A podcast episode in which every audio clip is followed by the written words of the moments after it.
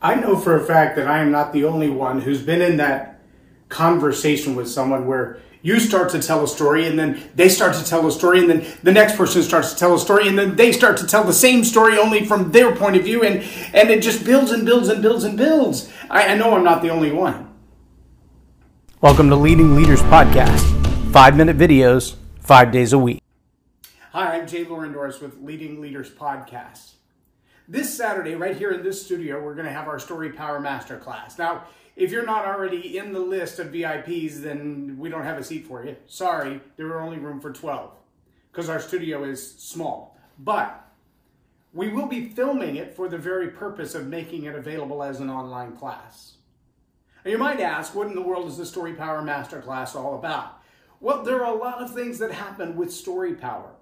And if you've ever been in any kind of sales meeting or just a corporate meeting where the boss is standing at the front of the room and he's kind of like the guy from the Visine commercial or or the teacher from Ferris Bueller's Day Off and la la la la and the whole presentation sounds like Charlie Brown's parents, then you know that story power is necessary.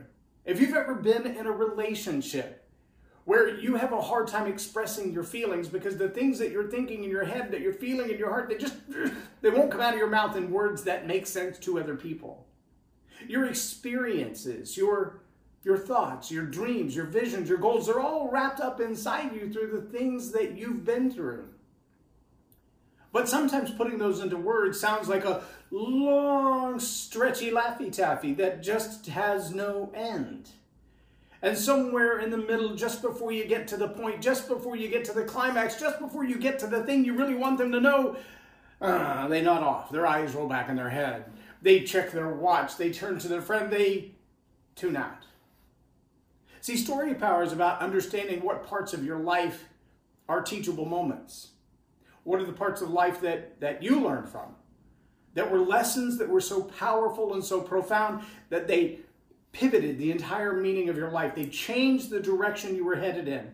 They maybe made you do a 180 and completely undo what you've been doing. Or maybe they were just opportunities for you to say, you know what, I've been looking at this all wrong, all along.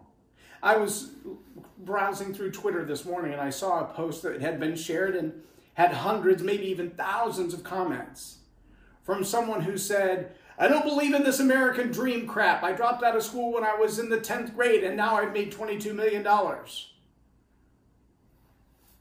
Hang on, isn't that the whole American dream? I mean, that's the story of Bill Gates and, and Steve Jobs and how many others who gave up on the process and said, I have a right, I have an opportunity, I have a skill, I have a gift, I have a talent.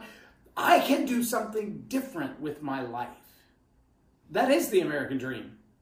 To become a multimillionaire is kind of the pinnacle of the American dream. But see, it's the narrative that we've lost. That's story power. The ability to relate to people, to break through the shroud of the misgivings and misunderstandings and the misinformation and the deception. To be able to say to someone, here's the way I see it.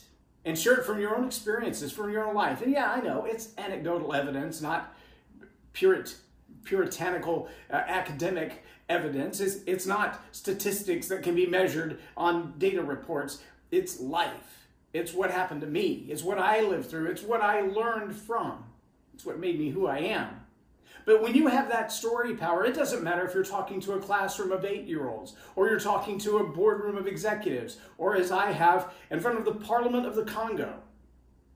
When you can share a story that they can relate to, a, a picture that they can see themselves in. When you can emotionally connect with them in a way that nobody has before, then you have a right and an opportunity to speak into their lives, to, to speak truth.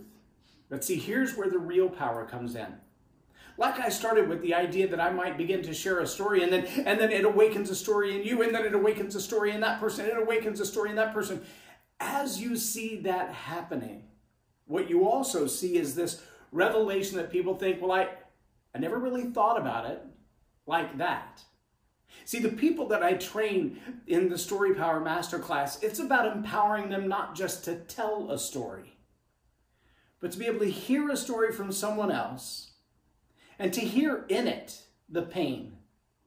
To hear in that story from someone else the little bit of deception, perhaps, that's taken them on the journey they don't want to be on. The little bit of misunderstanding or misgiving that maybe they've even requoted it time and time again. I personally spent decades of my life believing the rich get richer, the poor go broke, and it's the rich's fault. I hated rich people. Why would I want to be one? But that was a narrative that I had heard all my life. And then I began to repeat it. And guess what? The more you repeat it, the more you live it. And the more you live it, the more you despise it.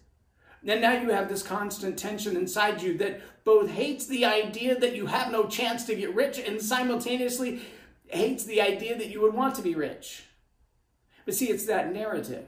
People who encounter the Story Power Masterclass not only learn to tell their story in a different way, but how to break those stories down into elemental teaching moments where every incident is an opportunity to teach another story. Not a soliloquy, not a stretched out Laffy Taffy, but a relational, in the moment incident where someone might tell you about what happened to them at the coffee shop and you have a story that fits that same thing, or maybe you just hear their story in a certain way and you now have been trained with the craft to recraft their story.